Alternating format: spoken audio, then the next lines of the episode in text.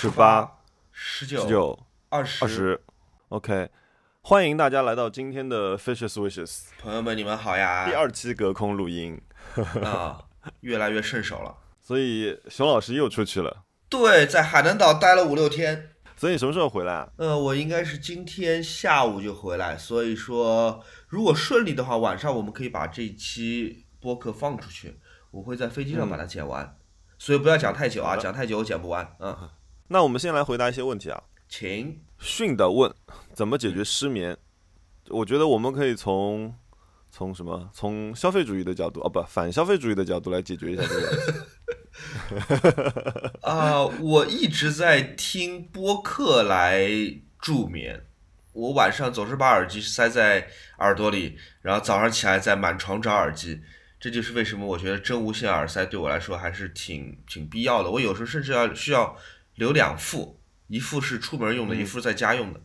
啊、嗯我会听，之前我们讲过吧，喜马拉雅我会听一些历史类的播客，然后或者是随便找一个语言类的播客开着就可以。对对对，嗯我反而不太，我反而不太听音乐。我也不听，我听音乐睡不着。嗯，我哪怕听冷爵士，我也睡不着。我也是开一个，我开蒋勋的，就各种课程嘛，随便开一个。我要找一个声音是中频的，然后相对温和的一个这样一个声音，就是那种很很激动的那种，我也睡不了。就是所以基本上要找找一个像上课这样的声音就，就会比较好睡一点。然后你还可以用呃睡眠喷雾。实在如果你明天有什么事情，你要解决睡眠的问题，其实家里留一点褪黑素也是好的。好，下一个。非艺术生想要转行平面设计，目前还在熟练工具阶段，希望我们能够聊一聊那个日常审美积累方面的心情心得，或者给一点小建议。呃，这个我可怎么说？我觉得可能你在一定年岁的这个前提下，你的审美想要得到突飞猛进，就是件很难的事情，因为这个就是日常的经验、眼界的慢慢的积累，呃，就是要用时间来换的，是不是？对，然后我我可以一个小的建议就是看一些包装吧，我觉得，特别是比如说有等解禁之后啊，有机会去日本啊，干嘛的，就是路边的包装，各种的包装你都是可以看的，路边的海报，就是其实是你看的越多越好，然后你慢慢你就知道你自己喜欢什么方向了，就是因为没有一个绝对好或者不好的这样一个概念的嘛。像字体的好坏这种敏感，就这个字体是俗还是不俗的，就好像确实很难就通过理论学习来学出来，就是得看得多，对不对？对，就一个画面里面，其实它是就跟做菜一样的嘛，对吧？没有一个绝对的哪个素材是一定好的，或者哪个素材是一定一定怎么样的，就是它一定是说我把这些东西混在一起才是最好的。所以其实是一个互相搭配的一个事情。那为什么我说呃包装这些东西多看一些，然后路上的广告多看一些？其实你就是在学，因为这些东西肯肯特别是在日本嘛，很多也是非常好的设计师做出来的东西。他就是在告诉你他的菜谱是什么样子，然后你就仔细的看他的菜谱为什么做成了这个样子。喂，Hello，喂，哎，我刚刚这边那个电话突然打进来了。哦，好，行，那继续吧，下一个问题。嗯，好，下一个问题就是呃，威廉詹士和 Cherry 撒撒撒问有什么好的听洗澡听歌听播客的解决方案吗？然后或者是在卫生间里面装音箱有什么好的方案吗？Sonos 有一款防水的，叫做那个 Move，Move 吗？对，我买了一块，嗯，我要去，我要去 Sonos 收税，嗯，收税。我我是在卫生间装了一个装了一个 Sonos 的 Play One，呃，但是就是有一个事情要注意的，就是它是说它是防泼溅的，普通的潮气什么其实还好，但是在呃卫生间里装音箱，除了那种专业设备啊，就是说它有这个呃防水啊、防潮啊这样的功能的，呃，那其他的建议不要放在太高的位置，因为水蒸气是往上的。反正 Move 因为它是可以拿来拿着走的嘛，这就是为什么它叫 Move 嘛，嗯。就是如果你要洗澡的时候就拿进去，洗完澡就拿出来，不要一直放在里面。嗯，我是在里面放了个一一代是防水的吗？这合合适吗？一一代是防泼溅的，我我查过，所以我就把它放在卫生间里。但是我是放在离比如说淋浴那边远一些，然后比较低的一个位置。哦 OK，OK，下一个问题，鸟类发言问：终于完成了隔离，明天要回上海了。八月在上海干什么好？呃，恭喜你啊，先终于完成了隔离。八月在上海干什么？你马上要回来了。上海电影院开了之后，我觉得突然之间有很多事情可以做。哎，对，健身房是可以营业的，餐厅有很多可以选择，电影院开了，对，游泳馆和游泳池应该也都开了吧？少量少量开放了，嗯，对，所以还是挺多事儿可以做的。嗯，嗯，OK，下一个问题，呃，想知道你们终极梦想的一件家具是什么？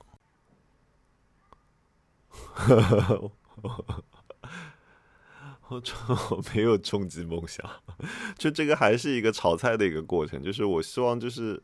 我家里终极的样子应该是每一件家居之间是是一个和谐的状态，但是他们之间又有各自的个性。然后，比如说，比如说我昨天在想啊，你像我，我昨天在跟朋友聊的时候，我说我不知道接下来如果我要换沙发的时候，我应该换成哪一个沙发，因为比如说我我最终会放的三个，一把是 L C 七，对面放了一个瓦西里，然后那这个时候你你中间这个沙发应该放一个什么谁的沙发呢？那放一个 Detail Rooms 的那个沙发吗？还是怎么样？因为我想说，哎，那三个设计师对吗？他之间是不是应该也形成某一种像他们在这边有一个有一个谈话的这样一个一个感觉？但是同时大家用的材料都是，比如说我都选择了那个呃呃镀铬的颜色，呃镀铬的钢和那个黑色的皮，就就我我我喜欢这种样子，所以我很难说我的终极的一件梦想家具是什么。我懂你的意思，我之前可能会说我想要的。一个终极的家具是 Dieter Rams 的六零六的呃搁置架那个柜子的系统，但是自从我看见就是六零六放了东西之后是什么样之后，我就觉得啊，这不是我想要的终极家具，它甚至不是我想要的家具了。我会觉得它是一个单独适合在设计博物馆被欣赏的一件作品，但一旦它开始承担。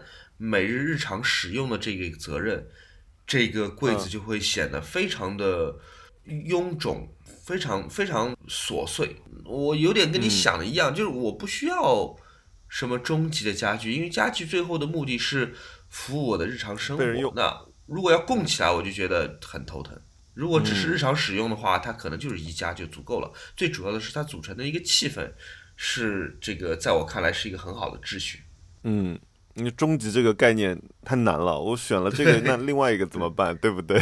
对，是的，成年人不要做选择。嗯，对。然后楠木烂梅子问：如果我有很多很多很多很多钱去买你的东西，你觉得什么东西是无价的？你不愿意卖？可以稍微实际一点，他说。但我觉得这个问题本身是不实际的。多少钱？我得说实话，我得考虑考虑多少钱。我刚刚想说有一些有很多钱，有一些有个人记忆的东西，我可能不一定愿意买。但是我转念又一想，就是如果这个记忆是最后，呃，是储存在我的身体中，而不是储存在物件中的，比方说一张老照片或什么的，你如果能出到天价，我也许我也我也可以买，因为这最最后它只是，它最后只是一团分子。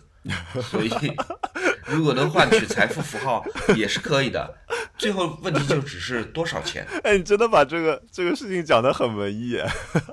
不是，最后这钱呗？就说实话，是我我的我的答案是最不文艺的一个，就是只要有钱都可以卖。我我都可以卖，我完全没问题。我我同完全同意你的说法，就是而且你买走了，我可以再买啊。我喜欢某一个东西，完全只是因为就是我跟他。我在购买它的时候，或者说我为了买到它，我经历了哪一些事情，对吗？对，就所以这个东西是，就像你说的是，这个记忆是留存在我这里的，然后它只是说打开这个记忆的一个锚点。你因为比如说我家里东西太多了，我把看到了这个东西，我想到了这个，想到了那个。那如果哪一天我也跟那个 Steve Jobs 那样可以通透了，那可能家里也就只要放一盏灯就可以了。我我拿别人来。作为一个想象的参考吧，打比方说，如果 Ryan 把我给他的生日礼物为了钱卖掉了，我会不会不高兴？我也许会有点不高兴。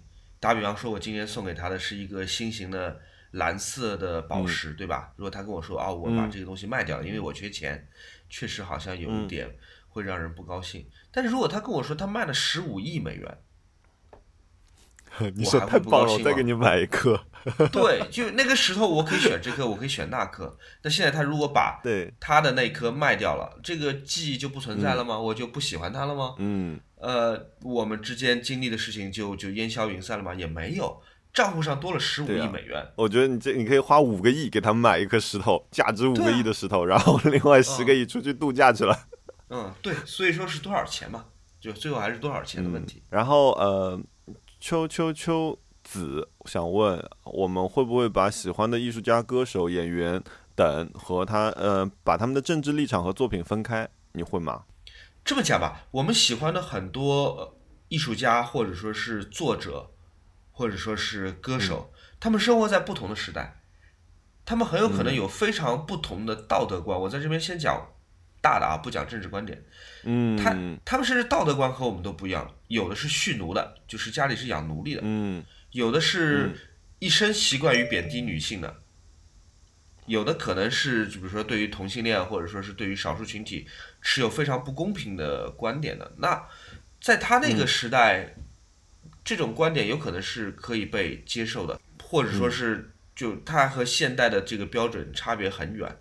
我你刚刚在说的时候，我在往回想啊，我好像很难想起来哪一个艺术家，或者说我喜欢的艺术家他的政治立场，所以压根就好像不会往那个方向去想。有，我可能比较单纯一点的，嗯，是在于就是我就是个视觉动物，就是我只是看到他的东西好看，然后我就开始看。呃，而且我以前很长以前有一个问题，就是因为我不像你记忆力这么好，你能记得就是你看过这个人的呃作品，然后他的名字，然后大概的年代这些东西，我可能就是哎，我记得这张画面谁画的，哎，我要去查一查，我不知道这个名字，就我很长一段时间就是这个样子的，哦，所以我觉得好像好像不太会关注那个事情。当然了，如果呃，就像你说的嘛，因为他们从来。他在每个时代接触到的信息不一样。那如果我们以现在这样一个多元社会的一个方式去套到以前的话，那是完全不适用的。那很多人可能都会有一点问题了，就是那打引号的问题啊。嗯嗯。哦，我还想补充一下，当然，如果对于艺术家来说，如果他的政治观点呃非常的极端，并且进入到他的作品里面，就是他的政治观点成为他作品的一部分。这个我有可能会介意的，我从可能我从一开始就喜欢不起来，他就不可能成为我的偶像。打比方说，如果一个非常右翼的一个艺术家，他的作品是关于歌颂种族隔离、歌颂纳粹或者说是法西斯主义的，这个我肯定不会一开始就不会喜欢嘛。但是如果你先告诉我说瓦格纳可能会成为纳粹德国的一个精神偶像，但是他的音乐是好的，这个我我我不是很在乎的啊。好。呃，有人问我有什么好的平面或者排版类的书籍推荐？我还是那句话，就是说，嗯，找一些那有一些合集你可以看的，比如说什么 ADC 啊，早期的 TDC 啊。呃，我为什么说是早期的 TDC？近两年的作品我有点看不懂，这个是你解释一下一个个人感受。你解释一下 ABC 和 TDC，我都不知道。ADC 其实就是日本，这两本都是日本出的年鉴。那 ADC 是广告年鉴合集，它里面包括有呃广告包装 logo，它可能会就是分类分的比较细，它就像平面设计里面的各一个课程，它会一个一个分，然后当年呃一些比较好的成功的作品，他们会放到里面去。然后 TDC 呢是。更加 focus 在字体这件事情上面，所以说一般来说你买 ADC 就够了，因为 TDC 大部分的东西都会在那个里面。然后 ADC 对我呃对我的理解来说，它是更 focus 在日本这一整一个。呃，嗯，怎么说？市场里面的就是针对这个市场而做的东西。那相对来说，它因为我们这一代的设计师受日本的影响很大嘛，这是呃不可回避的一件事情。嗯，所以就是说我我我觉得我看更多的 ADC，因为我觉得它的呃审美还是在线的。就是嗯，你一方面你可以看到一个比较大的趋势，另外一方面你也可以看。呃，这些好的设计师、好的工作室，他们做出来的作品是什么样子？这个比呃看排版或者说是怎么样的一个专业书书，比如说，嗯，有一本书叫《Grid》，然后它就是教你如何做呃网格系统的，但那本书呢，它只是为了呃，它不是只是它更多的是为了呃，比如说以前的书籍排版传统的工作。那比如说有一阵子传的很火的企鹅书籍的封面，啪啪啪啪啪，大家画了很复杂的一个网格在上面。但实际上呢，这个东西到现在这个时代来说，它变得没有那么那么重要了。现在特别是已经进入网络社会了，那我们的载体的尺寸都已经变掉了。那你再怎么去画这个黄黄金分割啊，这些东西都已经变掉了。所以我觉得就是说，看当下，看现在，呃，跟我们社会很接近的这些呃广告啊什么的书籍，还有就是逛超市。我以前特别喜欢去逛进口超市。就是这里面你可以看到很多很多东西，然后这样讲到这里的话，我们又要回到讲宜家这件事情。我作为一个平面设计师，我曾经以前一直是一个平面设计师。我毕业那会儿，我一直去逛宜家，甚至我毕业之前就一直在逛宜家，因为我觉得宜家的排版就是好看的，就是特别它的一些价签啊，它的一些非常清晰数呃信息传导。为主的一些呃标牌啊，都是做的很好的，包括宜家的平面图，其实做的都挺好的，挺清晰的。你不会说你在宜家有什么东西是看不懂的。对，是的。好了，我我回答完了。黄桃酸奶问有什么后悔没有早点买的商品吗？房子，比特币。呃，好，呃，如果想在创业团队而不是大公司工作，怎么可以快速了解这个创业团队靠不靠谱？这个熊老师可以回答一下。呃，你是作为员工还是作为老板加入的？没懂。呃，我觉得应该是作为员工吧。我觉得不一定是看团队靠不靠谱，团队是可以随时可以重组，然后更换的。你主要是看这个你要工作的这个产品这个目标是不是合理的。你是想找一份工作，还是说你很喜欢这个东西？如果你是创业团队，我觉得最主要是还是看这个产品有没有前景吧，就是他这个判断合不合理，决策合不合理。嗯。呃，团队就如果有一两个人不行，随时可以换的，呃，除非是老板啊。如果你觉得这老板本身是不靠谱，就是很迷信或者很成功学，或者总总而言之有各种让你第一眼就觉得不爽的地方，那就不要待下去。嗯，然后呃，马卡恩问，能给酒量不太好的人推荐一点口感不错、度数不太高的酒吗？我推荐白啤酒。哎呀，我忘记这个有这个东西了。对，对啊，白啤酒啊，我很喜欢那个福佳，嗯，哦，福佳，福佳好喝的，那福佳是快乐水。对，呃，我我大概会推荐，如果你嗯跟人出去吃饭，可能配个什么美酒，美酒加苏打这种吧，但是就是要慢慢喝的。对哦，我有一个提醒大家一个事情，就是呃，如果你比如说你喝酒，就是刚刚开始喝的时候，虽然我给你推荐的是美酒苏打，但是呃，为什么我说这个东西要慢一点喝？任何酒精被喝过苏打水之后，都会一下子爆开，你知道吗？就是一下子就上头了，所以要慢慢喝。带甜味的酒都是非常容易喝醉的。好，然后熊老师最喜欢 Oasis 的哪首歌？我最喜欢的 Oasis 歌。呃，我可以说两首啊，都是不太热门的歌。一首叫《Do You Know What I Mean》。天哪，你直接就可以把名字报出来。是《Be Here Now》那张专辑的第一首。我觉得那首那首歌非常的自大，非常的傲慢。我很喜欢那首歌。我甚至有一段时间一直说这首歌可以用来做英国的国歌，就是太太棒了。还有一首就是在 第一张专辑《Definitely Maybe》当中的不太有名的一首歌，叫《Columbia》。Columbia 太爽了。速度与激情的那种爽歌啊，我很喜欢。哦，我我要去我要去找一下。Oasis 后来再也没有写过这么 shoegazing 的歌了。哥伦比亚就是整个歌词就是一个完全没有任何逻辑的一首诗，我我我觉得很美。哦，我在我在找他们的专辑封面，因为我只记得专辑封面。嗯，对，这两首歌我非常非常喜欢，都是不太被呃大众讨论的歌。嗯，哦，我有一一张，我有的时候开车听到的是《Go Let It Out》。《Go Let It Out》是我也很喜欢，那张专辑我整张都很喜欢。第一首《Fucking the Bushes》，第二首《Go Let It Out》，第三首《Who Feels Love》。哦，那张我很喜欢，《站在巨人的肩膀上》嘛。封面是那个纽约。这个好，这这张我听的挺多的。那张专辑我觉得很酷的，那是 Oasis 第一张封面上面没有出现人的专辑封面。我觉得那整个视觉都是非常酷的。下一个问题，呃呃，萝呃胡萝卜 and 鳄梨想让我们说说家里呃布灯的一个原则或者偏好。你先说。不用冷光，可能我只有这一个原则吧。是，嗯，我我我家里的灯啊，我想一想，我家里灯，呃，分也是分两种，一种是照明用的，一种是氛围用的。所以我一般来说，我家里面，我平时回家的话，我只开呃氛围的，氛围的灯就不是说什么灯带这一些啊，我家里没有装灯带，呃呃，就是比如说我客厅里面，我有很多的灯光是朝墙壁打的，或者朝天花板打的，所以它会反射出来一个光。然后这个光线会很柔和，也没有那么亮。但同时，我我也在中间，就是房间的中间装了几只射灯。然后那几只灯只是为了，比如说我我的强强，我的拖延症导致我整理行李经常是半夜整理的。这个时候你用氛围灯是看不见的，所以必须得有几个射灯在那里，让我 能够整理行李。简单来讲，我需要就是说我能看清楚家里的一些东西，但是我不希望看得太清楚，所以我会用很多的泛光源。然后呃，求推荐好看的餐桌餐椅，除了 Artisan，他都知道我会推荐 Artisan 啊，让我想一想，也不能推荐太贵的，是不是？我觉得价格可以成为终极家具嘛。OK，嗯嗯，Minotti 有一张桌子我很喜欢，算了，那太贵，那我都买不起。B&B Italia 有一张桌子我很喜欢，我自己也买不起。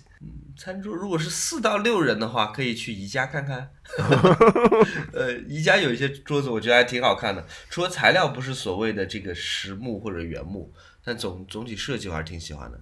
还有就是可以买张 vintage，也许去那些上海那些二手家具店看一看那些中古家具有没有。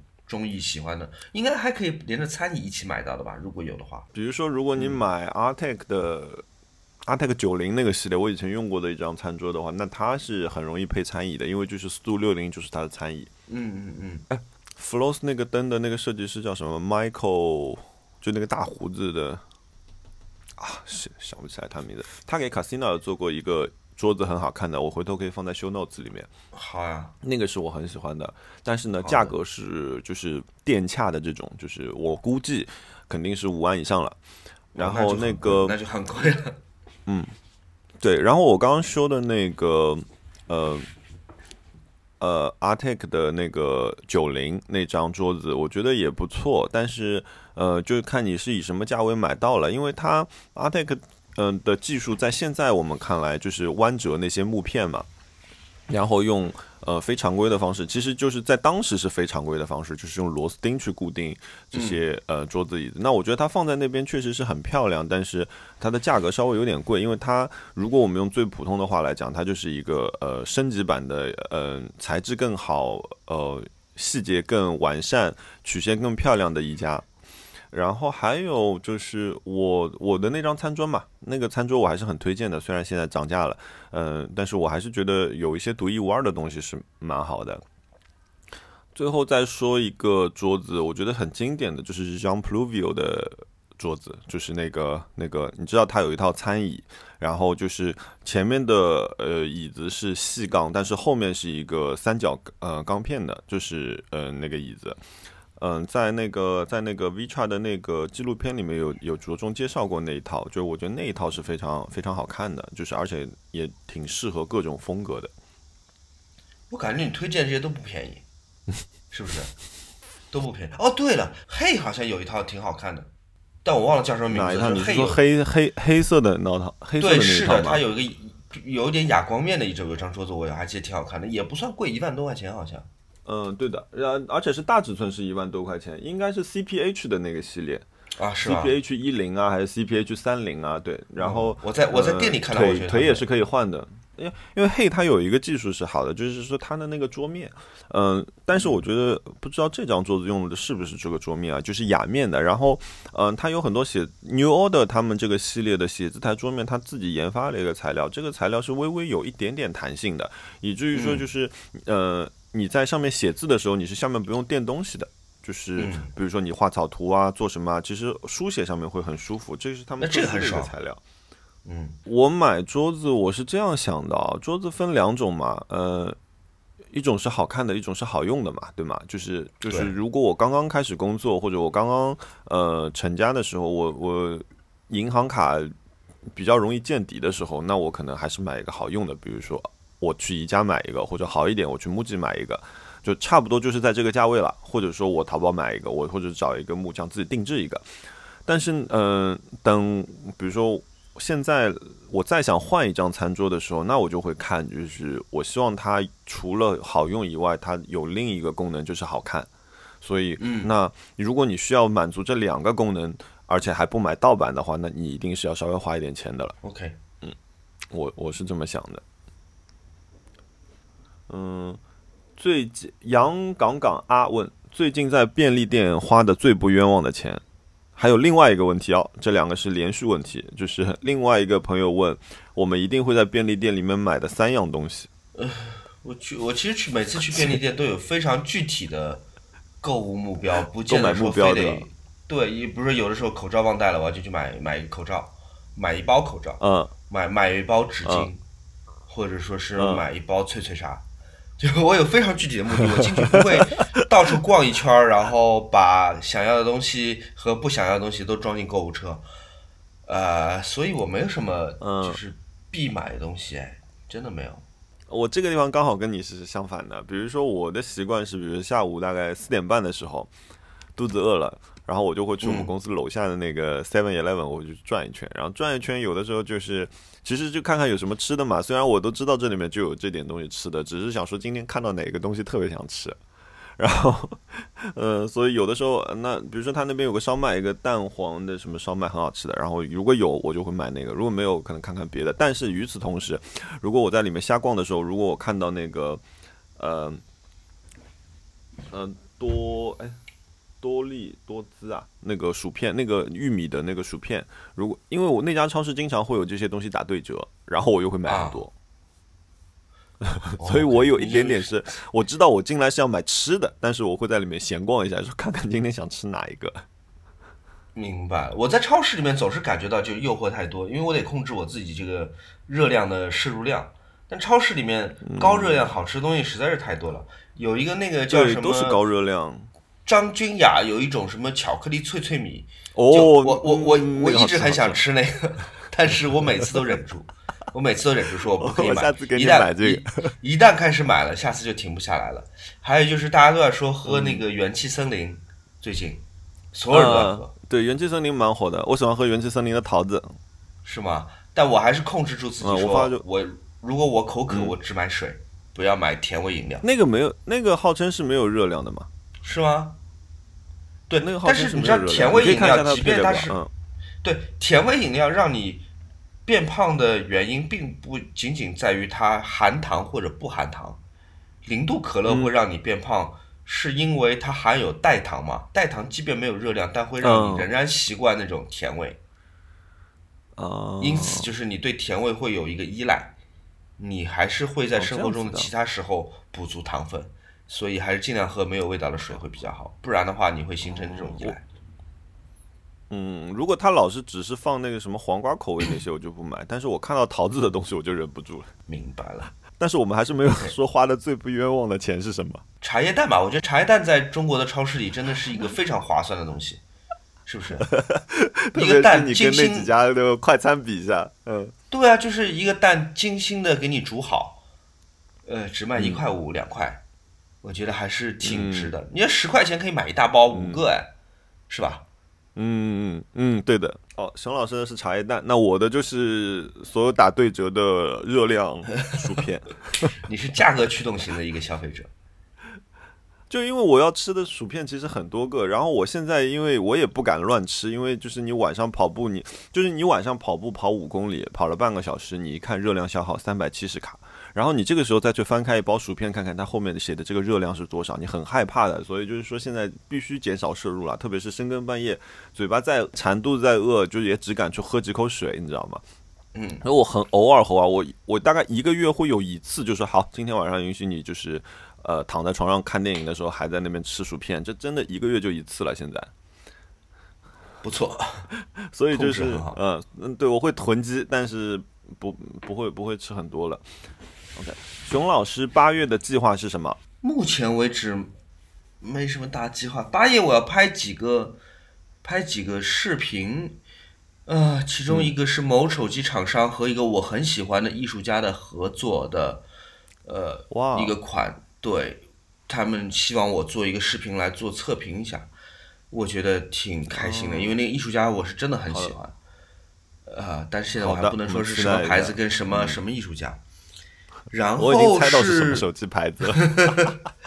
然后是呃，北京的一个很高端的一个商场，呃，也来找我，他们希望我，对他们希望我来做一个视频来讲他们即将要发生的一场展览，而这个展览的主要的艺术家也是我很喜欢的一个音乐人，呃，嗯对，你看我现在接活，我恰饭都基本都找就是我自己感兴趣的。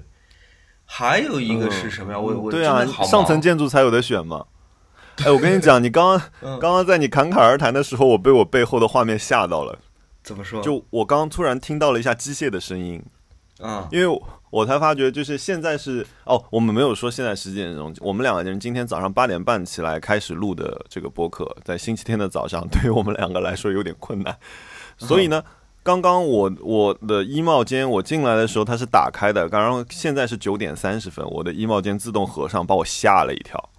嗯，吓人。因为我开了一个日常嘛，就嗯对我上次也是，我有一天在在哎这个我就我就打个岔，因为我不是一直大家在问我设定了这套智能系统是什么吗？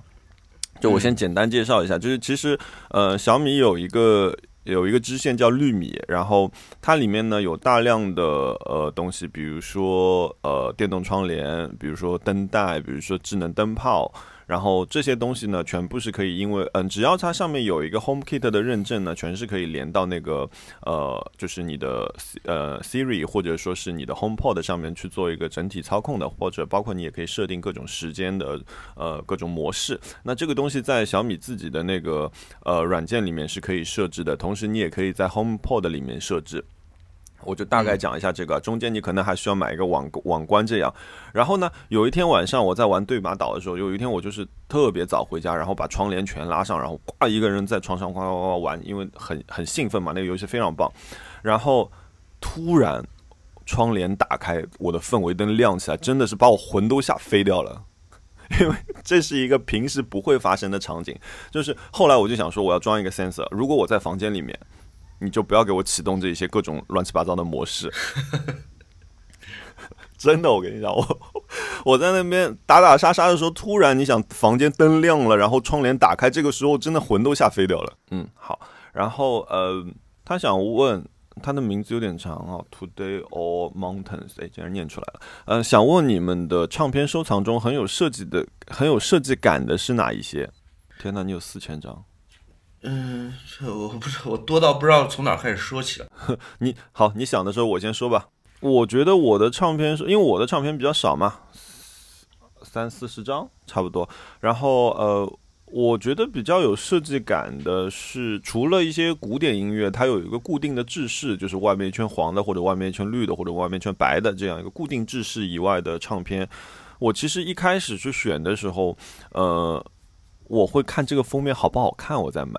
所以我大量的除了古典乐以外，或者是呃非常好的乐队，呃我很喜欢的乐队以外，都是因为那个封面好看我才买的。但是除此之外，我发觉我买的，比如说呃松下呃啊山下达郎和西野晴臣，还有他们不是做过很很多张呃两张呃黑胶叫 Island 的嘛，嗯那两张我其实是因为封面买的，然后买回来才才发觉哦，原来是他们做的。就是因为我在中古买的时候，它上面连腰封什么都没有了，然后我我也没仔细看，我就是急急忙忙啊，这个很好看，拿回去。我想说，哎，这个就算是挂在墙上都很漂亮，那我就把它买回来了。就我有很多 也是这样子的，然后包括说我因为很喜欢 YMO，所以 YMO 的每一张专辑的封面其实也也都是好看的，就是所以我觉得这个跟你喜欢的乐队其实关系挺大的。嗯，对，没错。呃，我收藏的其中有一大类风格的唱片叫做 Kraut Rock，如果用中文名来形容的话，应该叫做呃德国电器前卫摇滚吧，大概是一九七零年代这个时间段的。那这一段时间有很多的德国的小乐队，他们在做前卫摇滚的实验，而且加入了很多电器摇滚，而且很多乐队他们并没有活得很长，有的只出了一张专辑就死掉了，而且这些乐队很多在数码时代到来之后也没有被再版成 CD 或者说是 MP3，你就只能买黑胶才能够用。那一段时间因为是个完全百花齐放的一个状态，所以很多乐队他们有非常疯狂的设计，有很酷的，比如说平面设计，有很酷的装帧设计。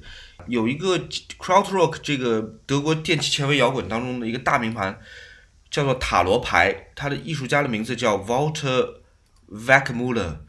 塔罗牌它这个概念很有意思，它就是一个大盒子，那个大盒子，我我打岔你一下，你有在看资料或者干嘛吗？没有，我就是背得出来的。天哪！对，对，Walter Wackmuller 其实他只是个化名，就是这张专辑当中有很多当时很厉害的德国前卫摇滚的那些就是大神参与的。然后那张专辑名字叫塔罗牌，它的概念就是关于测命嘛，就算命嘛，塔罗牌。嗯。它的正反面，那个大盒子正反面全部是银的镜面的，就是在当时来看是一个很了不起的一个装帧的一个实验。然后里面是有一整套的塔塔罗牌。那张专辑现在应该是要卖到差不多十万日元一张吧，六七千人民币。哇哦！啊，对。然后还有一张专辑我很喜欢的装帧是叫 Ashra Temple。Ashra Temple 的第一张同名专辑是一个。左右开门的这么一个 LP 的包装，就是左边右边是对折，开门打开的，很华丽。然后它整个装帧设计，我记得应该是就取自于像古埃及的那种，呃，石刻的壁画，所以也是极其迷幻的啊。我觉得那个时代德国真的有很多很厉害的，呃，平面设计真的是百花齐放的。对，等一下我们回来聊这个问题，我觉得这个会变成我们今天的一个 topic。嗯，好呀，好的，呃。好，我们再回答两个问题吧。然后马游业问啊，马马游业其实对是我一个朋友，然后他问我们录音的时候喜欢坐哪把椅子，软的还是硬的？我录音你现在应该是在床上。我录音时要么是在我的书房里面坐着他那把已经卖掉的 v i c a 不是？呃，对，对，还有好几把别的椅子。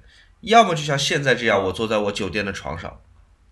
其实不是很舒服，不是我一个推荐的录播课的姿势，朋友们。其实你有的时候来的时候，你坐你会坐的另另外一把是有一把 Vitra 的叫 Tida，就是我跟你说前倾五度可以呃 Fox 工作的那把，就是它的一个理念就是你前倾五度，然后那把是硬的，但是它的靠腰做的还不错。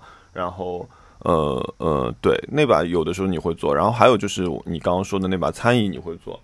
我的话，因为我录音的东西都在我的工作桌这边，所以我做的其实是那个 Aaron chair，Aaron 的那个 New Aaron，就我之前也介绍过一个很舒服的一个工作椅，所以这把是软的，所以三个人录音里面我坐的是最舒服的。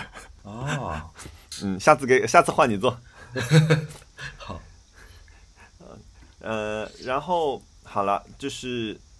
这这个问题啊，先撒个狗粮吧。想知道熊小莫和阮刚刚在一起的时候，两个人如果分居两地，会怎么维系感情？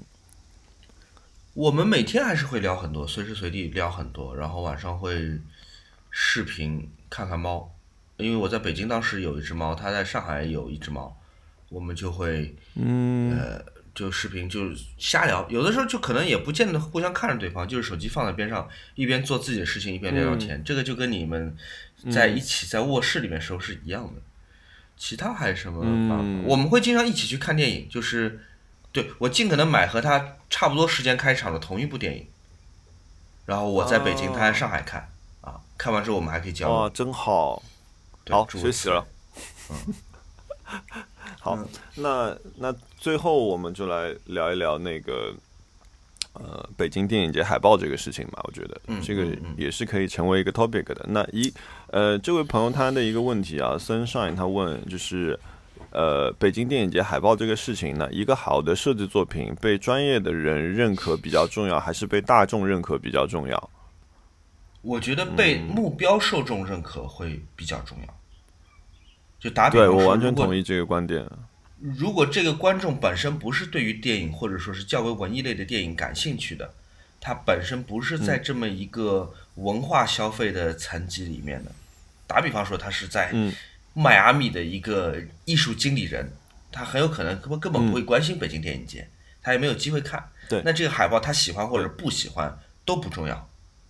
那如果另外一个是在呃河南一个小城镇的外卖小哥，他可能不一定有机会来北京参加北京电影节，即便来了，这也不是他感兴趣的一个事情。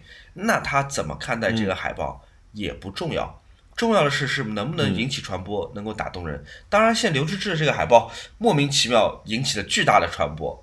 那么，我觉得这很，我觉得我 哎，我昨天你知道吗？昨天我在跟弥合说，就是我说你你这是一个一本万利的项目，你知道为什么我会这么说吗？对，首先来说，你们上热搜了，热搜可是很贵的。对，是的。然后第二件事情来说，你还赚了客户的钱，对吗？因为客户的佣金你已经收到了，所以这个项目出来了，对吧？同时，你又给你们工作室打了广告，对吗？因为有这么多媒体 coverage 你们，对吧？对，我说这绝对就是一个一本万利的项目。我说这个项目唯一的不好就是你可能会心情不好。嗯，对，因为这个设计师刘志志，包括他们的工作室，都是我们认识的人嘛。我们在评论这个事情的时候，不免有会有一些。拘谨，或者说是啊，怎么讲，就不方便多说。但是我还是讲我认为呃正确的事情吧。就是设计和艺术不同的地方是在于，设计要为一个具体的传播的目标来服务的。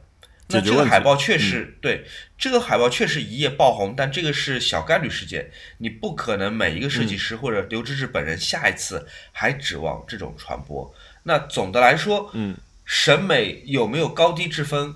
可能有高低之分，但是一个海报，呃，一定不是说我要做到最高级，或者说是一定要去媚俗的，这两个极端都是不可取的。嗯，它的设计的目的一定是要服务它的雇主，服务这个品牌方，或者说是，啊，呃，这个这个项目本身，然后去能够在它的目标用户当中得到一个较大的一个传播。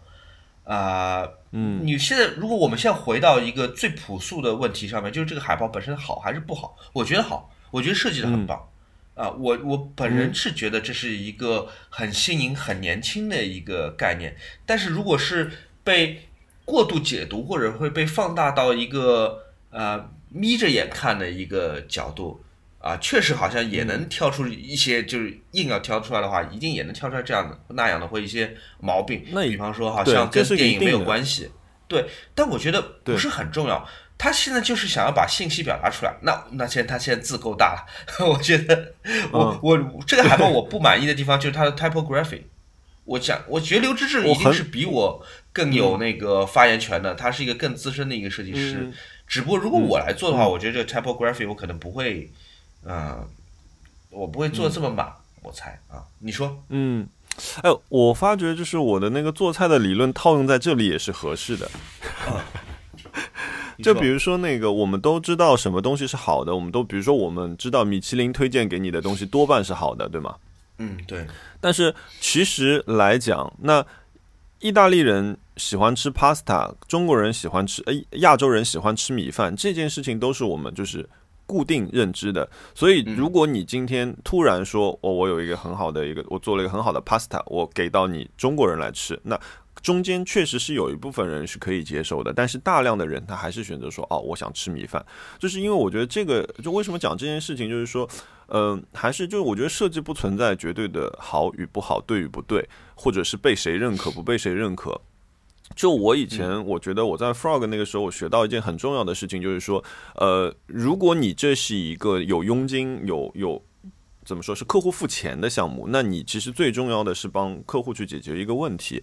那呃，除此以外，如果我们能在呃视呃视觉上面、设计上面达到更好的一个效果，那是附加的。而且这也是为什么人家配你那么多钱的原因。就包括说那。一家公司来找 Frog 做一个设计，做一个网站，它可能和找一个小公司做一个网站，它的价格可能会差到十倍、二十倍以上。那他找 Frog，那因为你 Frog 你在此你不可以做的比就是小工作室做的不好，因为我给了你这么多钱，你应该 hire 的是最好的人来做这件事情。所以，我我我觉得。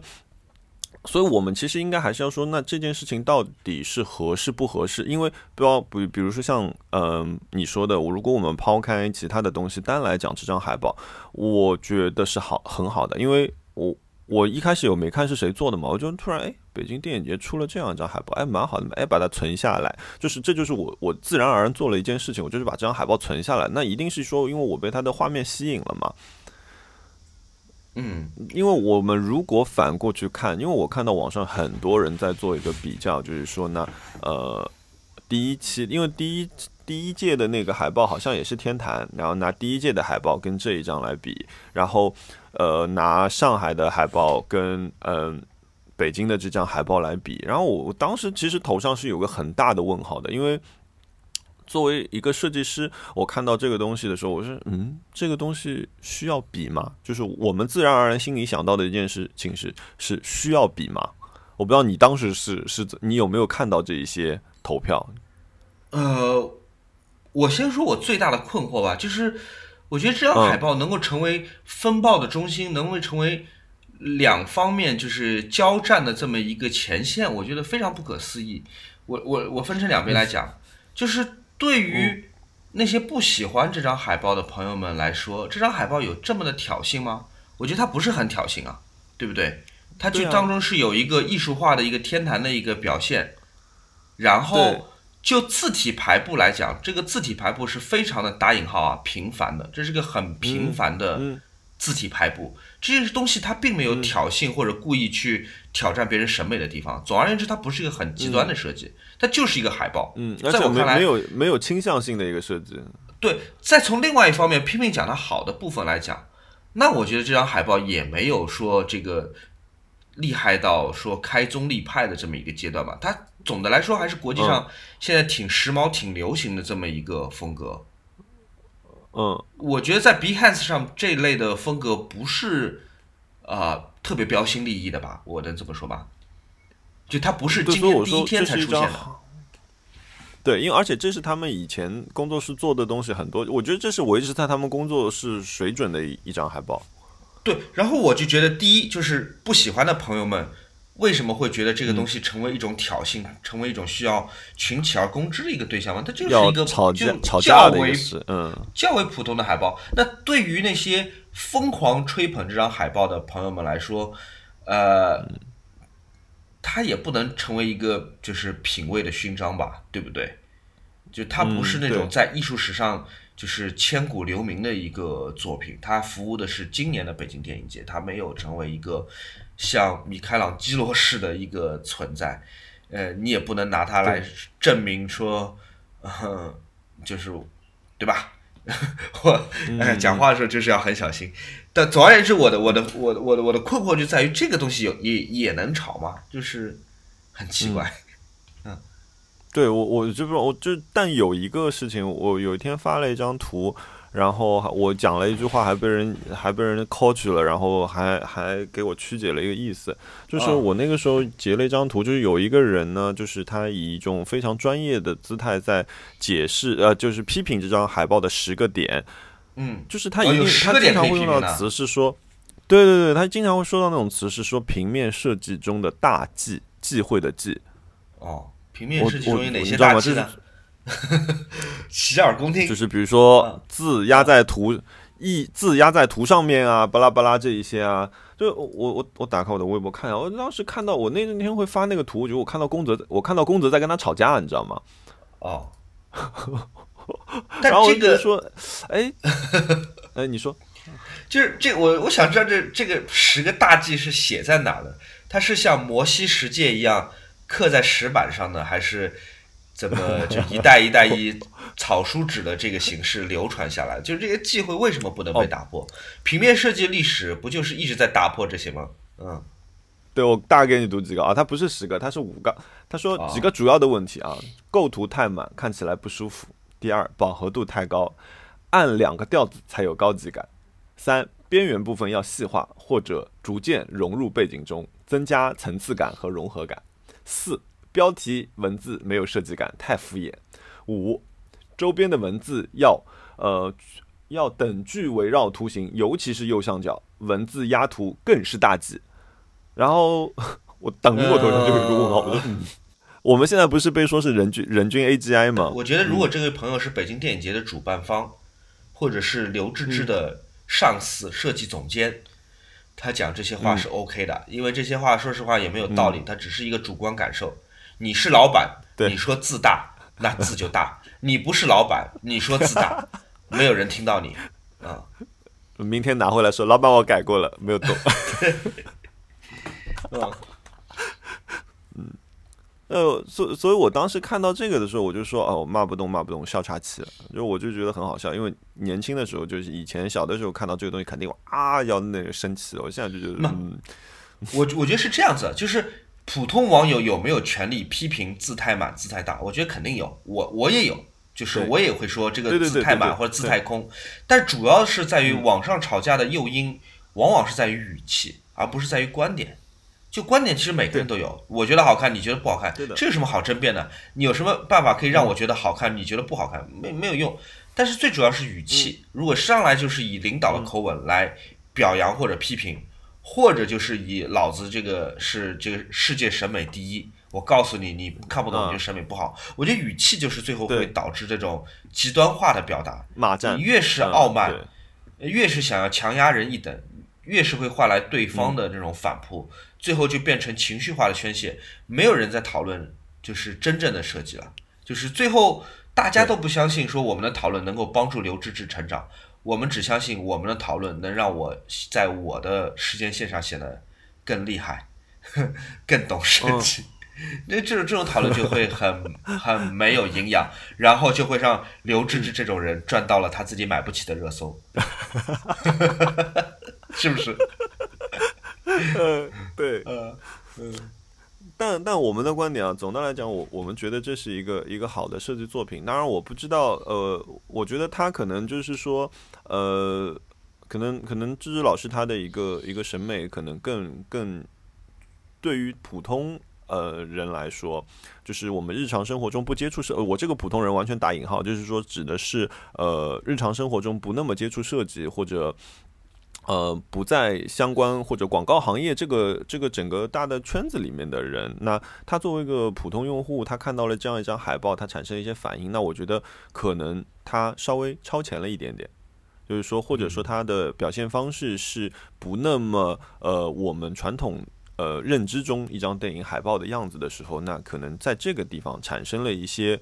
呃，我觉得是一个疑惑吧，但是我觉得有这样一个个呃缝隙在是好的，因为你知道有这个缝隙在了，所以有一些人可能还会喜欢这个作品，他就会看更多。因为以前来说，呃，我说我一直跟他们说，我很害怕接这种就是呃公共类型的项目，因为以前比如说我们做呃学平面的时候，有一个门类叫剧院海报。当然也不算一个门类吧，但是它在设计的海报里面，它是一个比较独立的一个状态。因为一般来说，剧院不那么不会那么有钱，特别你去看就是东欧啊，或者说是什么呃斯洛伐克啊、波兰啊这些地方，他们出了大量的非常棒的剧院海报，但是剧院是没有钱的。剧院只会给你少量的钱，那这个时候我们的天平就对吗？那你给我少，你不给我那么多钱，那你就要给我更多的空间。我们的呃天平就倾向了说，我有更多的设计空间这件事情，我可以做艺术表达了。呃，那剧院海报它其实更偏向是一个呃艺术创作，所以这个东西它可能没有那么多的去考虑呃呃受众，而且那个呃电影节本身它是一个不，其实它不是一个很很广泛的一个。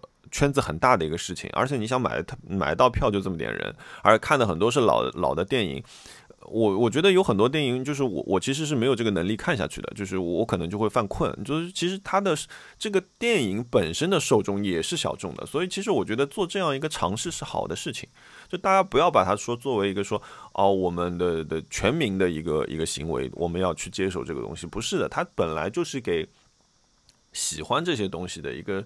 呃，一个很小的一个圈子里，然后大家做一点，哎，我们做一点尝试，好不好？我们做一点新的东西，好不好？我我觉得这整一件事情里面有一件事情我一定要夸，就是我觉得呃，主办方他们愿意去找这样的呃非常好的先锋的设计团队去做这样一张海报，这是一个很棒的事情。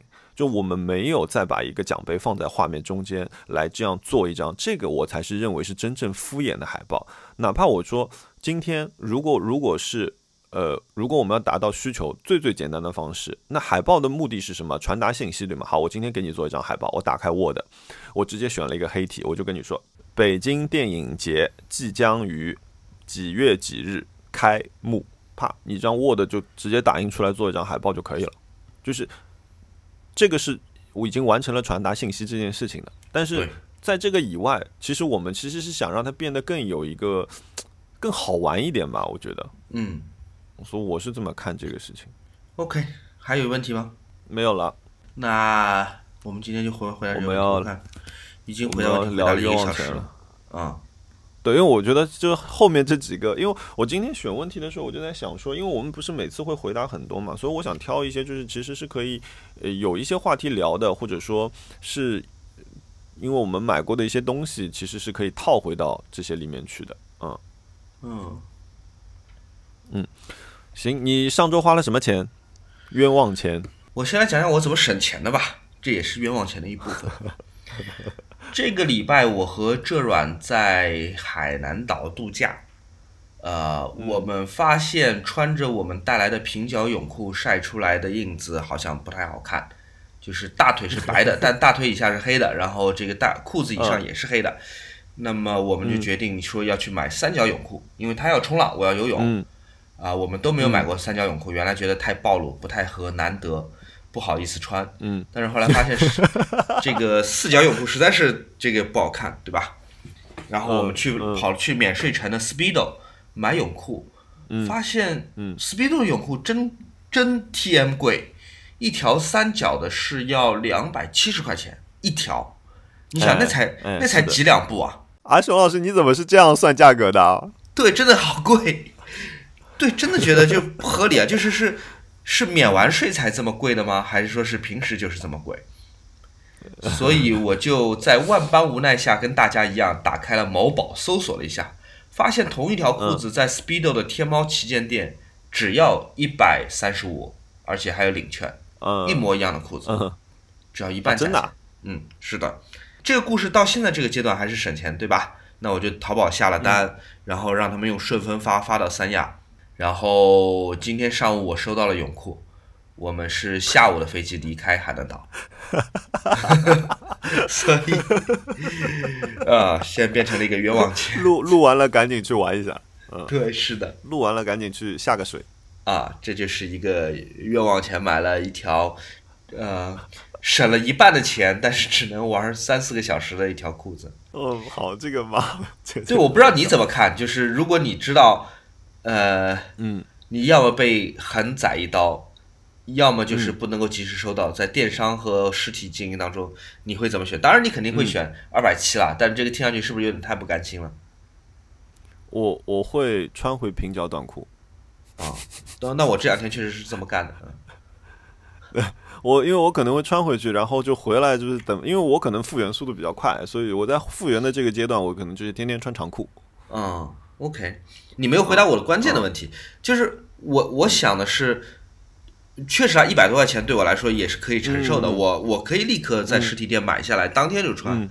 啊、但是我就觉得有有种那种一口气咽不下去，就凭什么你店里卖卖二百七，淘网上只要卖一百三十五，就 太不合理了，就这个嗯就太欺负人了，感觉对的，啊，对的你不就是欺负哦我？我回，现在只能在你这儿买，所以那个坐地起价嘛，我会有这种感觉。嗯，就我回答你这个问题啊，就是如果说我没有带泳裤，嗯我会买的，我会在线下直接买，因为就是这段时间本身也是成本嘛，所以我希望在这段时间能玩得开心，所以我会愿意付这个溢价。嗯呃，但是如果我带了，我看到这个价格我不会买。然后还有一个事情，如果我在呃三亚还会再待一个星期，嗯或者还会再待整呃两三天这种，那我可能会网购，因为我可能要算一下时间，因为我想说，万一哎寄到了，就即便你用顺丰。呃，两天你寄到了之后，我玩不到了，那我可能也这个钱就变成冤枉钱了，对吧？啊，也是。OK，然后我本周还买了什么？呃，不一定算冤枉钱的。我买了一本书，我不知道播客里好不好讲。对，是一个美国作家叫 Graham Allison 写的，叫做中文名叫做，这是本正规出版物啊，朋友们，叫《中美嗯，注定一战，中美能避免修昔底德陷阱吗？呃，我还没看，但是我买了这么一本书底。德陷阱，修昔底德陷阱是指当一个国家成长为超级大国之后，嗯它和原来的超级大国霸主国家之间往往不能够避免一战。打比方说雅典和斯巴达，呃，打比方说一战时候的德国和英国。那现在中国正在成为这种就是超级霸主啊！当然，这就这就是最近的新闻，我们大家能看到的，中美关系变得越来越差。那我我这边不讨论新闻啊，我这边只是讨论就是我买的这本书，就是我对这个事情还蛮感兴趣的，而且我对这方面的知识又比较的贫乏，所以我就买了这么一本书，想看一看。呃，同时有点把它当做占卜书的这种心思吧。我想看看这个作者是怎么说的，就是 我们两大世界强国之间能不能避免这个目前的这个对抗进入到一个较为健康的一个状态。当然，现在看起来有点悲观了。你刚刚说的这个事情让我突然想到一个啊，就是呃，我不知道大家有没有看过那个呃动物类型的纪录片，不，比如那个 Planet Earth 这种，就是呃，其实它里面一直会讲到一个狮群。或者说是黑猩猩的这样一个群落，其实这你就你刚刚说的这件事情，如果我们呃不讲国家层面，或者说是那个呃文明层面的事情，我们回到最最原始的这件事情来讲，那狮群里面经常说啊，有新的狮王来了，那必将和老狮王有一战嘛，对吗？嗯，这个辛巴讲的也是这个故事嘛，对吧？对，这就是学习底的陷阱。对，但是我希望就是人作为智人，应该会有一些其他的解决方案吧。对，我觉得其实很大程度上面来说，全经嗯全球化经济确实是让华尔街那些人就是赚到了足够的钱，但是同样的，它也是让就是怎么说，整个世界它处在一种很微妙的平衡里面。就是说，呃，我没有办法打你的原因，是因为我有很多东西在你那边。其实这个，如果我们说到底，这就是一个一个互相牵制的一个条件嘛。嗯。对，你想相比希腊和斯巴达那个时代，现在中美就无论在经济、文化、贸易各方面都是你中有我，我中有你，对吧？而且我们曾经有过对很好的关系，在克林顿时代，就是中美的那种蜜月期，然后能够带给双方都很高速的经济的增长。然后我还买了什么呀？让我打开我的淘宝购物。哦，对了，我花了一笔大钱，这周我花了一笔大钱。你。你每周都花了一笔，但这笔钱是是能够能够生钱的钱。对，我和 Ryan 在我们住的小区里又租了一套房子，一百三十。哦，你的工作室。对，我们现在住的房子是有一百七十平米吧，靠近田子坊。我们想了半天，我和 Ryan 一人一半出钱，我们又租了一套一百三十平米的一个空房子，现在还没有拿到房子，但是已经把定金和。呃，房租和押金交去了。哇，我可以问多少钱吗？你可以呃，九千三一个月，其实还挺划算的。哇，那还好哎，九千三一百三十平米啊。嗯，因为 Ryan 自己在做他那个品牌 OG 嘛，他需要仓库，需要办公，需要地方放打印机。我可能会需要一个固定的房间，用来设置呃照明、灯光，然后用来做视频拍摄或者是直播。嗯。所以这个空间消耗还蛮大的。如果这一套东西放在我们自己家的客厅，每次用完之后拆掉，用的时候装起来，那个太麻烦了。我觉得这个这个麻烦我承受不起。你又可以买新桌子嘞。呃，对，是的。现在发愁的就是整个房间的家具怎么布置。那因为这是个纯工作的环境，我就不舍得花太多的钱，有可能就宜家选一选吧。我觉得。嗯，其实也够了，其实也够了。我上周这个钱也不是冤枉钱，是必要的钱，但是上周让我重创了，就是上周是压死我的最后一根稻草啊，就是不是上周吧，应该算是本周吧，就是我给车子花了一笔大钱，嗯，然后他们分别有两件事情构成，第一件事情是我车子跳了保养灯，所以我车子要去保养了，然后我那辆车吧，你也知道，就是保养起来还挺花钱的，就是哪怕一个小保养花了我两千块钱。就是一般来说，我以前开开开一系的时候，保养可能就是八百多块钱那种。那两千多块钱就啊，那好吧。但是呢，因为我因为是我的保养期是一年一保嘛，那那保养期跟那个我购购买汽车保险的时间是重叠的。然后呢，为为此我又花了哦，我昨天刚刚付掉的钱，昨天花了八千块钱。去付我的那个呃汽车保险的钱，所以我这个星期花了一万块钱，但是，呃，只是能在够让我汽车挣钱，对，让我让我的汽车能够继续正常的行驶，然后这完全就压死我了。就是我现在根本不敢看我这个月花了多少钱，因为我不是上个我上个我上个那个星期不是呃找朋友买了椅子吗？嗯，就我那把 EMECO 的 Paris chair，呃 Paris 嗯 chair，呃到了嘛，哇，真漂亮，真的好漂亮啊！我跟你讲，哎，下次你来看吧。对，那个我看你发的照片，我觉得应该挺挺是个挺诱人的东西。哎，这个很神奇，你知道吗？菠萝超喜欢这把椅子，菠萝每天就绕着它转。我刚刚拿回来放在那边，就是我说我想拍，我想拍张照的时候，菠萝自己就过去了，就是绕着它，然后就在它旁边舔手干嘛，趴在旁边。所以你说买给菠萝这件事情是说得通的。对，就他他真的很喜欢。就我每我那么多把椅子回来，菠萝最多就是看一眼走掉了。就是这一把他走过去，然后在下面钻来钻去。就我拍那些照片，完全是就是波总自己在那走来走去，就是我我根本没有诱导他。嗯，所以，那我再看了一下，我上周还我上周买了一样东西啊，我上周买了一个 ACME 的一个呃哨子，就是哦英国警那个交警以前用的那些哨子。嗯，然后呃，我完全就是当做当做一个挂坠买了，收藏品吗？是一个。呃不是不是不是，很很普通的、很很便宜的一个黄铜哨子，一百多块钱。然后我买它就是因为有，因为有的时候你夏天穿都是嗯、呃比较简单的衣服嘛，T 恤啊什么，有的时候稍微想要有个挂件啊什么。然后看了一看什么呃 j o s a n d a 或者说是那个 LV 那些挂件，或者 Undercover 有一个小玫瑰，我也蛮喜欢的。但是一看这个价格，哎，算了，买个简单一点的还蛮好看的。因为这个哨子本身做的很漂亮，它上面有很多那些刻字，而且刻字还用了好几种字体，就是很英伦复古范儿的那种。然后呢，是一个那种，呃，它应该算是什么镀呃铜镍制的一个，然后表面是比较光，嗯、就是光亮的，有点像呃镀镀铬的这种呃呃干净的画面，但上面又有点复古元素，我就觉得还蛮好看的，所以我就就买了这样一个东西。多少钱？然后必要的时候，如果一百多块钱，啊，那还行，那还行。对，然后必要的时候，比如说如因为现在上海就是外环以内不是禁止鸣笛嘛，对，必要的时候可以吹哨子，吹。你知道像对，然后吹这个呃。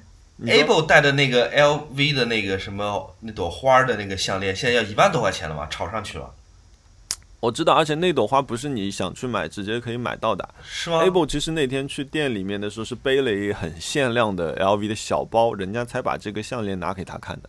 啊，还看人下菜的呀，太势利了吧？这种时装品牌。就是他，我他说他其实 Able 的说法说这个倒也不是势利，而是说因为你这个人可能是很喜欢他们的东西，他们其实可能也在讲究一种成功率吧。我觉得，就是那呃，因为你有我们呃一个很好的产品，所以我把我们一个比较限量、比较稀有的一个产品也给你看，就是差不多是这种样子。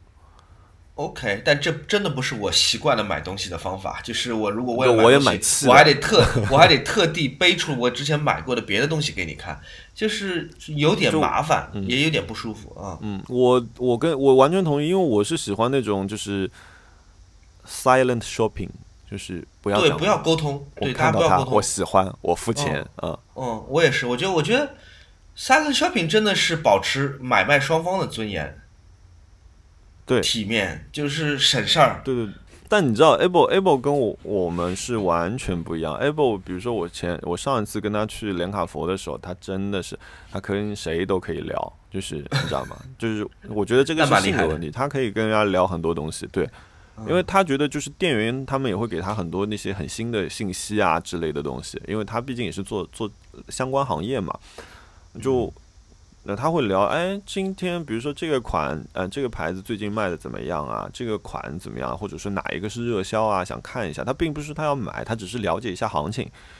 就但我对于我们来说，我们跑进去看，嗯，我喜欢这一件，好，我要买，我走了，就是这样嘛。其他其他我就哦，其他我有一本书到了，但是我我觉得是是我看的，我我看不下去，是贝拉塔尔的之后的时间。来讲讲这本书，你知道我这个不太了解。嗯，他其实是讲一个文艺片导演的，然后那个我没有办法概述这个导演，因为我可能中间会说到很多很错的东西，但是我当中有读到几段的，比如说是他说这个导演其实他在早期的时候还是有很多态度啊、呃技巧的东西在里面的，但是他到最后是后期的时候吧，应该是他开始呃，就是会整体的倾向于回到电影的本初，也就是说记录他的样子，他可能会连台词都会变得很少，他只是作为一个旁观记录这样一个角色，就呃我，然后因为。这本书我看一下是哪个出版社。我那天跟陶老师聊的时候，陶老师还跟我说这是一个蛮好的出版社。但是我当时就觉得说，这本书里的每一句话都非常的冗长，它的定语非常非常的长，以至于我看一下看的时候，我根本不知道他到底在说什么，我得反复反复回去看好多遍。是河南大学出版社的。他的翻译是一位叫魏光吉的译者，然后他是中国人民大学哲学院博士研究生。就是我觉得我可能是因为跟哲学扯上太多关系了之后，导致我非常难的去理解这本书到底在讲什么。你觉得翻译的不好吗？我觉得太晦涩了。当然，我觉得法国人写的东西可能真的是晦涩，不一定是翻译的问题。但是我觉得，因为我我理解翻译。呃，很大程度上要做的事情是让普通的人能够看懂这本书嘛，它并不是完全倾向于专业的人的。嗯，但是我我没有办法读懂这本书，因为我读的很累很累。这本书很薄，但是我真的是每天只能看个大概一两页，然后甚至看到后来就觉得说，你就会问自己，我为什么要看这本书？啊嗯，我随便随便读一段啊，比如说他这里讲了一段，他说，呃。在二十世纪七十年代末的五年规划的国五年规划的国家里，一个愤怒的年轻艺术家能够工作于其中的狭窄的边缘，就此得到了定义。要展示一些事情，他们不在规划者的视角和个体的生命经验之间顺利流转，他们不足以迅速地促进承诺之实现。他们在官僚分子的态度中证实了后者。对有求于他们的人的苦难和期望，并无充分的关心，稍显拗口，但是好像还可以。对，就是因为我中间自己加了很多停顿，但反正晚上睡晚上看的话，确实很容易睡着。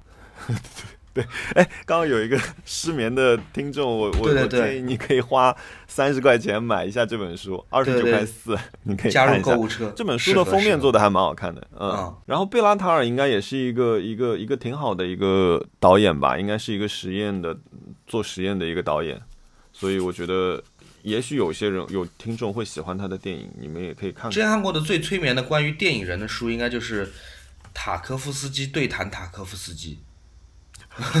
我知道，真的好，好，好催眠，看五行立刻就是可以睡了，关灯，晚安。打开。对对对，我突然想起来，本周我还花过一笔冤枉钱，就是太痛苦了，以至于我都快忘记了。但是我现在又想起来了。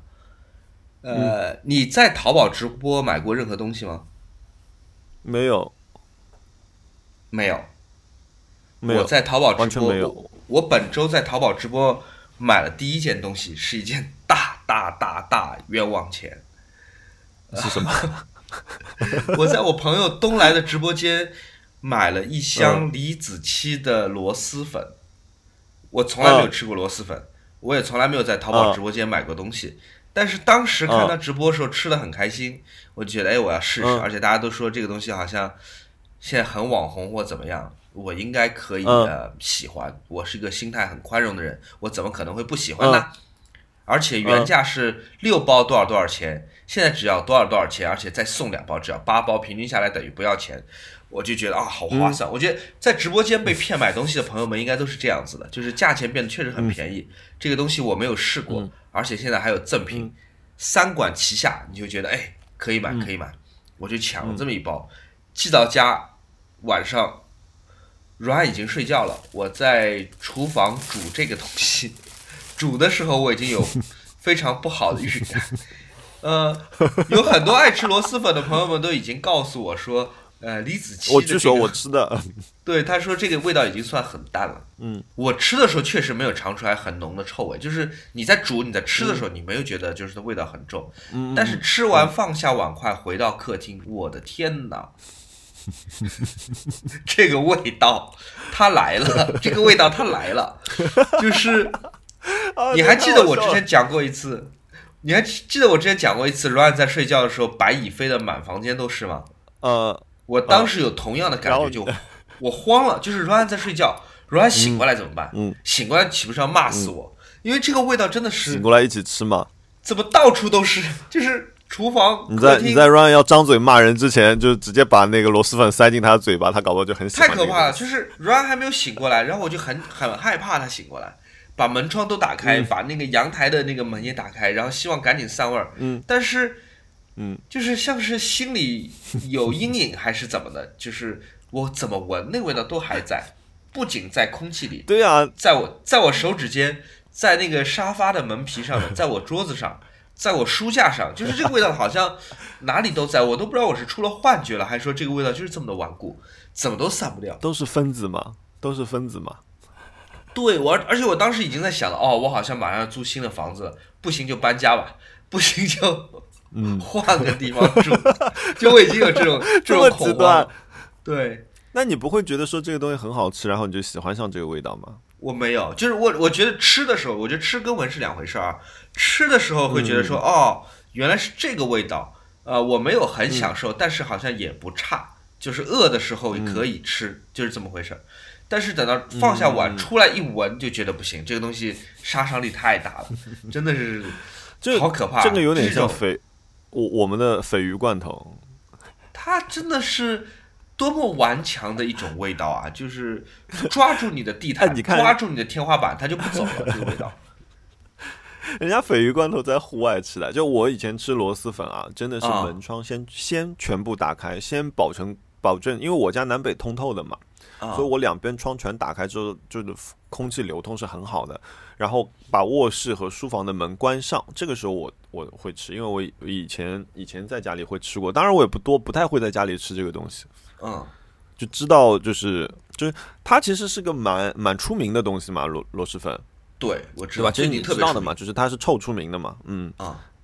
但 但是你其实没有足够的预判，说它会臭到什么程度。完全没有预判。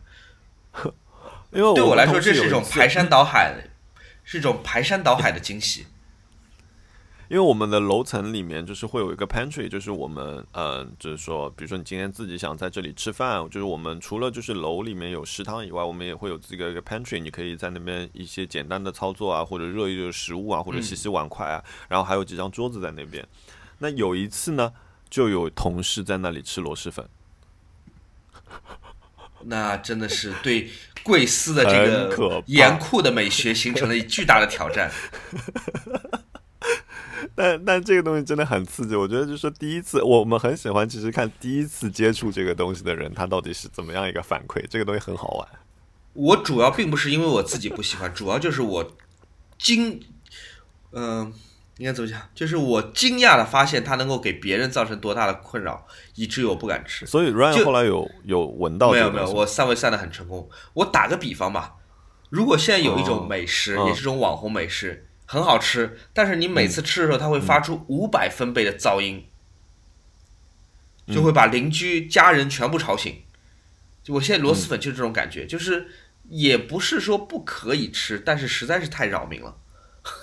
我觉得呃我不能这么自私。对，螺蛳粉其实是个考验你是否自私的一个小小的试金石。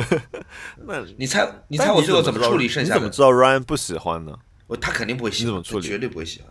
嗯，嗯你猜我后来怎么处理剩下的？因为我我买的是一箱六包送两包八包，吃掉一包七包，我怎么处理剩下七包的吗？一大箱，那真的是一大箱，那很良心的。那一包拆开了有好多调料包，我在闲鱼上嗯直接卖掉，就当天晚上我就卖掉，我卖一块钱，七包螺蛳粉一块钱，包邮，你还包邮啊？对我包邮，我卖掉了，哦连夜卖掉，第二天一早就寄出去，顺丰立刻发掉，离我家远一点，Stay away from us。啊，你们哦也是哦，这个东西还不能送给邻居，万一邻居一吃又到你这里来了对。对，你还是要尽可能的离它更远，希望它不会像猫一样过了七天自己找回来。嗯，这个是个冤枉钱。那我们是不是要开始说许愿了？许愿，对，我们要许愿，来吧。我有什么可许愿的？我自从买了表之后，真的是无欲无求。哦，索尼 A7S 三厉害，哦，你朋友们，索尼哦 A7S 三你这个 很厉害。无欲无求了一秒钟，嗯，对，两万四，两万三千九百九十九嘛。嗯，比起它的性能，其实还我觉得还是还可以啊，对啊，这对个可以的。嗯，是个干活的机器啊。你现在这个用的，你现在是什么机器啦？其实你可以做替换的了。我之前是 A7M 三，是嗯呃之前的另外一个型号。然后我听说 A7S 三快要出来之后，我因为我有个朋友嘛，影视飓风，他们给 A7S 三在拍广告的时候，已经偷偷告诉我了，说你赶紧把你现在手上所有拍视频的机器卖掉，说这个机器太厉害了，所以我就是哇，这个我们可以播出来吗？可以，我就超低价赶紧把我的那个 老的索尼卖掉。我现在手上没有拍视频的微单了，我就等 A7 三可以发货之后，我就立刻第一时间付钱。嗯，我昨天拍的时候，其实我是手持。我最近是觉得说，我开始习惯用用 iPhone 去拍一点东西了，就是嗯，iPhone 拍一宽些慢容度很高的镜头啊，安静的嗯镜头。对，其实蛮好用的。然后回来拿 iMovie 稍微剪一剪，调一调时间什么就好了，就还蛮简单的。我就我最近就喜欢拍这种安安静静的东西，就是啊因为夏天嘛，毕竟一周一直蛮美的。然后我哦，你就这一个许愿是吗？对我就这一个许愿。OK，我我本来本来我的购物车里，我不是跟你说我在购物车里面放了几个植物嘛，啊，然后然后那个本来我想说买几株植物的，然后我昨天我星期五我这周五我休假，因为我我用了我七月的一天假，我休了一天，然后呢我就嗯、中午我去拜访了那个小南，就是 Field Notes 的一家呃一家买手店 Field Notes，然后。下午我去了，呃，对，很多人都看出来，我就拍了那只鸭子，很多人就知道我去了那个张嘉诚工作室。我我觉得他真的很厉害，他连这只鸭子都 P 下了。然后那个、呃、对，但是我分别从他们这边呢，就是各呃小南那里给了我两棵植物，然后 Leslie 给了我一棵植物，就是我又有了三棵植物。因为我每次进植物就是进三棵，所以我现在想说，嗯，好吧，最近就不买了，我先把这三棵养好。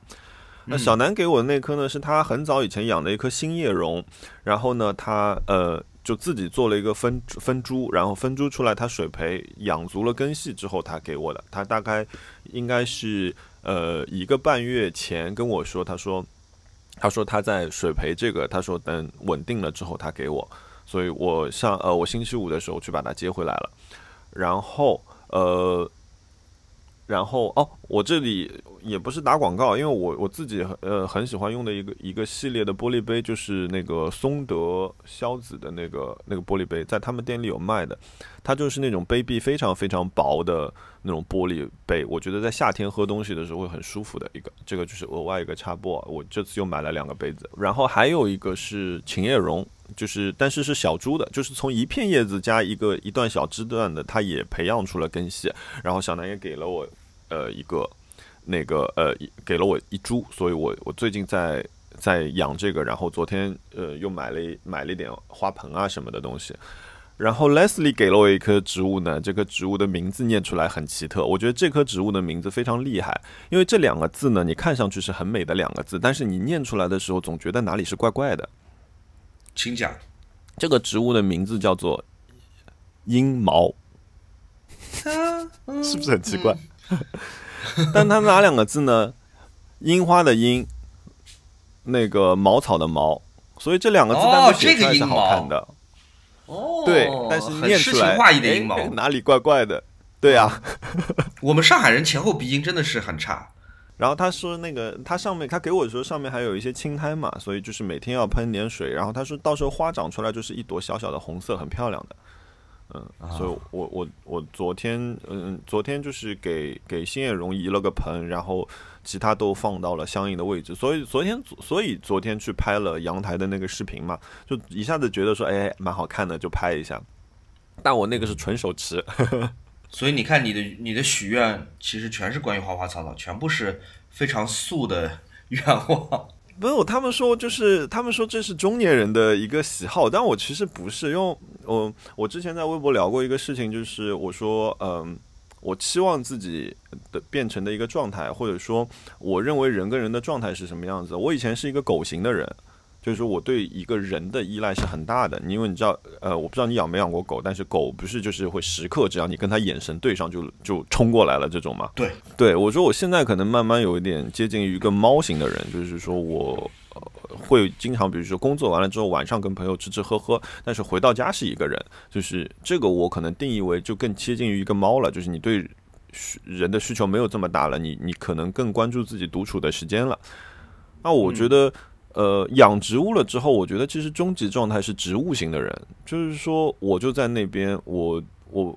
你需要的时候你来找我，但是我可以一直在那边自己很好的一个生长。那我我也有的时候需要你的关注，但是如果你不关注我，我也可以继续生长下去。那还不错。嗯，对，所以我觉得这个就是因为我那个时候我一直说，就是我那个时候拯救我的那棵大叶伞的时候，大叶伞上面只有三片叶子了，然后也已经发黄了，上面还有介壳虫，就。几乎是一个绝望的状态，试图去拯救它。一到最后，你看我昨天拍的时候，它已经长得很大株了，然后枝繁叶茂的。我就觉得这个，当它第一颗芽冒出来，你看到那个绿色、那个尖角出来的时候，那个状态太棒了。那个那种那种生命的那种感染力，就是是会让自己感动的。很有成就感吧？把它救回来。嗯，对，非常有成就感。我我有一个小本子记着，就是说今天是几月几号。它状态什么样子？上介壳虫还在。我今天买了一瓶新的药，我想给它，我给它试了一下。然后今天几月几号，我给它浇了水，土壤干到什么程度？就是我，我是以这种方式在记录，因为我那个时候并不善于养植物。然后我到后来就是开始熟悉它们的规律了之后，我才开始停止记这个笔记。但是那一段时间，秦叶榕跟和那个呃跟这盆那个大叶伞，我是完全有一个完整的记录去记录自己怎么把它们两个救回来。OK，所以你还有其他的类别的欲望吗？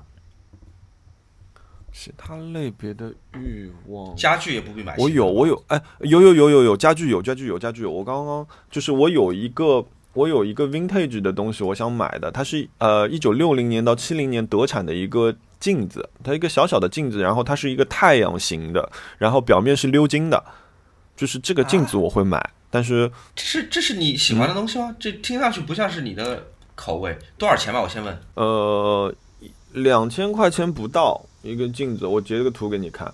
好。嗯，我我觉得，我觉得就是它可以成为我家里面的一个一个装饰元素，我觉得还蛮好看。因为它不大，它如果大我就吃不消。它其实是一个很小的一个镜子。你打算什么时候买？嗯嗯，发工资。但这个要是我，我肯定是不会选的。我觉得这个太太古典了。太装太装饰感了嘛，对吧？对，是的，哦，也不是，我不排斥装饰感的东西啊，就是装饰感是 OK 的，只不过这个时代风貌看起来就是不是我喜欢的一个样式。那回头回头你可以来看，因为我觉得我我已经想好把它挂在哪个位置了，一个一个不那么起眼的位置，但得作为一个小小的一个点缀放在那里。好嘛。然后另外我有拜托朋友在帮我就是关注瓦西里椅，然后呃，我跟他说我不着急，嗯。